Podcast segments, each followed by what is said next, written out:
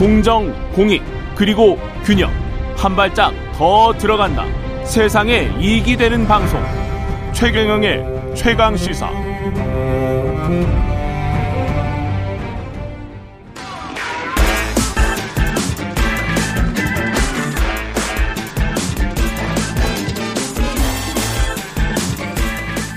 네, 놓치기 아쉬운 그 뉴스 짧고 굵게 한 번 더 짚어드리는 한 번 더 뉴스. 오늘은 정은정 작가와 함께하겠습니다. 안녕하십니까? 네, 안녕하세요.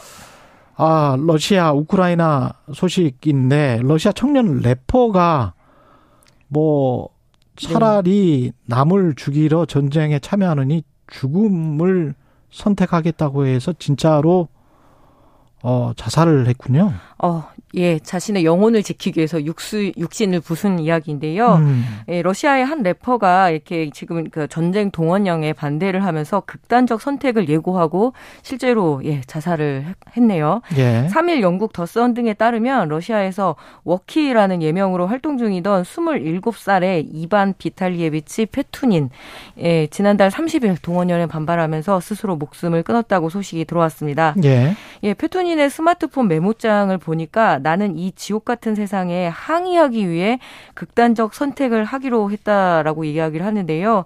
전쟁에서 살인을 저지르지 않기 위해 죽었다는 것을 기억해 달라라고 이렇게 호소를 했습니다. 예, 상당히 비장하고 안타깝지요. 과거 러시아 육군에서 이 복무한 경험도 있고요.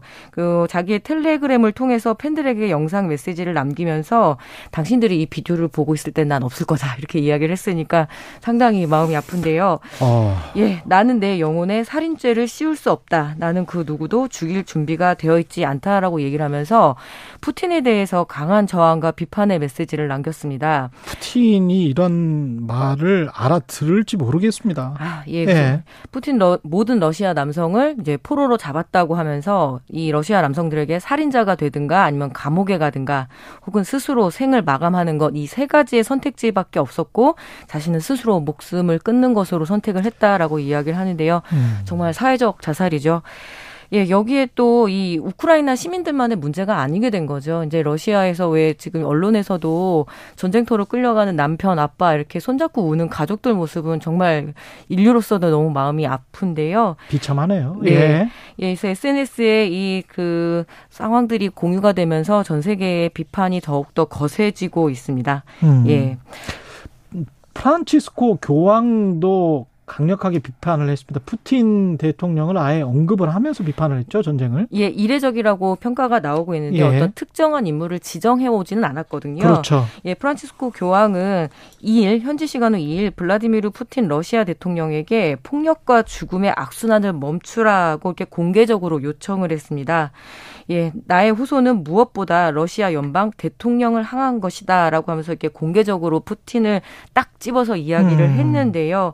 지금 다시 인류가 핵전쟁의 위험에 빠지는 것이 얼마나 더 많은 피를 흘려야 하느냐면 이제 그럼요. 교황다운 이야기를 했는데요. 한편으로는 우크라이나와 서방에서도 전쟁 대신에 외교적 대화를 통해서 전쟁을 종식시키도록 이렇게 노력해야 한다라고 이렇게 또 이야기를 했습니다. 지금 어 우크라이나가 푸틴하고는 이야기하지 않겠다라고 하면서 협상 테이블에 나오지 않고 있잖아요. 예. 그래서 이에 대한 그 촉구도 함께 한 것으로 알려져 있습니다. 러시아도 비슷한 종교잖아요. 사실은 러시아 예, 종교. 예, 조금 뭐 다르긴 예. 하지만, 네, 네. 예, 거기에서 이제 파생된 거기 때문에 카톨릭에서 네. 다 파생된 게 이제 프로테스탄트랄지 러시아 종교랄지 뭐 이런 것인데 그쪽의 지도자들도 한마디 했으면 좋겠습니다. 사실은. 예, 그렇죠. 종교가 예. 어떤 인류에 기반한 거고 이웃을 사랑한다라는 거는 너무나 보편적인 그 음. 사상이잖아요. 그렇죠. 그래서 한마디씩 다 해주셨으면 좋겠고. 예. 예, 이렇게 한 젊은이가 스스로 목숨을 내놓고 푸틴을 정면 비판하면서 이 타인의 생명을 지키고자 했던 이 죽음을 숭고하다고 해야 될지 안타깝다고 해야 될지 참 마음이 아픈데요. 예, 이거는 결국은 푸틴이 짊어져야 될 전쟁 범죄의 일환이기도 합니다. 예. 다음 소식은 뭔가요? 네, 오세훈 서울시장이 어, 가사 도우미들, 그러니까 외국인 가사 도우미를 좀 싼 값에 도입해야 되지 않느냐라는 이야기를 하면서 논란이 일어나고 있습니다. 예. 아이 하나 기르는데 온 마을이 필요하다는 얘기가 그렇죠. 있잖아요. 근데 지금 마을이 없잖아요. 예. 그러니까 예. 결국에는 실제로 조사를 해보면 조부모, 그 중에서도 친정 부모라고 하죠. 맞습니다. 예, 외조모에게 많이 맡기는 게 어쩔 수 없는데 예. 예 6개월쯤 되면은 아직까지는 손이 많이 갈 수밖에 없고요. 음. 예, 이에 오세훈 서울시장이 한국의 낮은 출생률 극복에 외국인 가사 도우미 제도 도입의 필요성을 자신의 페이스북에 올렸습니다. 한국에서는 월 200에서 300만 원이나 드는 육아 도우미가 싱가포르에서는 월 38만 원에서 76만 원 수준이라며 싱가포르에서 네, 양육에 초점을 맞춘 정책이라고 이야기를 했는데 이게 이 숫자가 예. 맞나?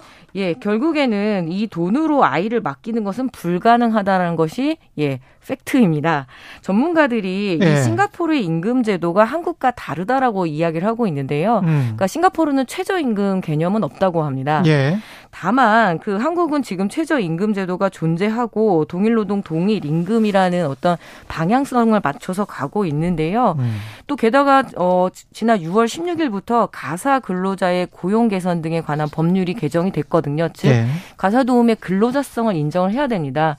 뭐 고용보험이라든지 든지 의료보험이라든지 뭐 주유 수당이라든지 여러 가지로 이제 지금 제도적 개선이 되고 있는데 만약에 오세훈 시장의 이 이야기가 먹히려면 법도 뜯어야 되거든요. 그렇죠. 예, 그뿐만 아니라 싱가포르에서도 실제로 그 숙련도에 따라서 차등 임금 지급이 되고 항공비라든가 체재비, 고용보험 그리고 의료보험까지 상당히 많은 비용이 들어간다고 해요. 그리고 사실 인접에 가난한 국가들의 노동 착취해 가지고 이게 좀 말썽이 많았 없었던 제도예요. 예, 싱가포르의 그 외국인 노동 차별은 사실 좀 악명이 높습니다. 예, 그래서 예. 이게 이번에 인권적인 차원에서도 음. 사실 돌봄 노동이랑 상당히 가치가 있는 거잖아요. 사회 재생산의 가장 핵심 요소인데요. 예. 이거를 또 가장 가난한 나라에서 사람을 들여와서 떠넘기게 한다라는 것은 그런 식이에요. 예, 지금. 그 돌봄 자체를 상당히 무시하는 거고요. 음. 어, 지금 어떤 돌봄 노동의 어떤 사회화 그리고 어떤 공공성 강화라는 그 결에도 상당히 이탈을 하고 낮 찾기만 하면은 싸게 돌봐주겠다라고 하는 그 인식 자체는 상당히 저열하다라고 비판을 할 수밖에 없네요. 네. 그리고 우리 아이들이 그렇게 귀중하고 소중하다면 네. 지금 돈으로 사람의 어떤 노동의 값을 매기는 게 그리고 육아라는 게 노동이라는 것도 참 서글픈 이야기인데 네. 그 38만 원에서 76만 원으로 내 아이를 맡겨요. 네. 돌이켜서 한번 예. 생, 생각을 해보세요. 그러면 그게 그 불안해서 일할 수 있겠습니까? 그렇죠. 그리고 예. 이 아주 엄밀하게 이야기, 를 시장주의적으로 접근하면 예. 싼 임금, 싼 서비스입니다. 그러니까. 예. 예. 이 부분에 대해서는 매우 간과하고 그리고 이 돈 자체도 그러니까 싱가포르에 처음 입국한 아주 최소한의 그 봉급이기 때문에 그렇죠. 불가능하다라는 거죠.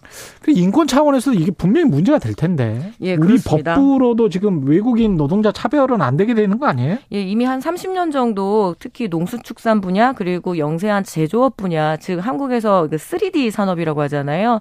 이쪽 분야에 들어와서 한국을 좀 떠받쳐 줬는데 음. 늘좀 심심치 않게 인권 문제가 예 제기가 많이 됐었죠. 제기가 되고 있고요. 예. 그런데 이렇게 외국인 가사 도우미까지 도입을 해서 가장 가난한 나라에 게다가 여성 노동을 그렇죠. 어, 이렇게 싸게 쓰겠다라는 발상 자체가 과연 예전에 그 인권 변호사 활동을 좀 했던 걸로 알고 있는데 민변에도 잠깐 네, 계셨던 그런 걸로. 발상을 했다라는 네. 것 자체가 아이 둘을 길러본 제 입장에서는 상당히 화가 좀 납니다. 네.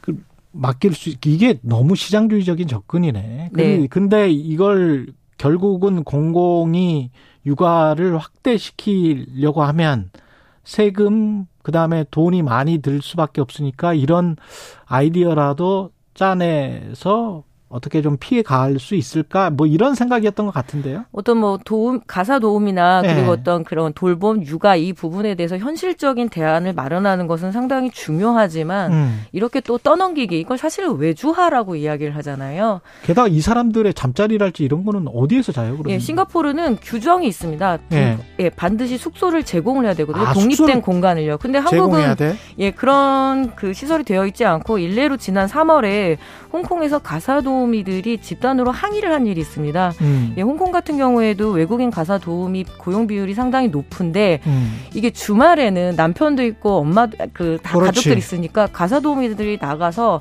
뭐 천변에 있거나 그리고 그냥 아, 길에서 아, 시간을 보내는 경우도 있었거든요. 예. 그래서 이런 문제가 항상 국제적으로 문제가 되는데 한국이 다시 한번 이 민주주의 국가고 또 인권 국가로서의 면모에는 상당히 어울리지 않는 그런 제안이었죠. 네. 조은정 작가였습니다. 고맙습니다. 네, 감사합니다.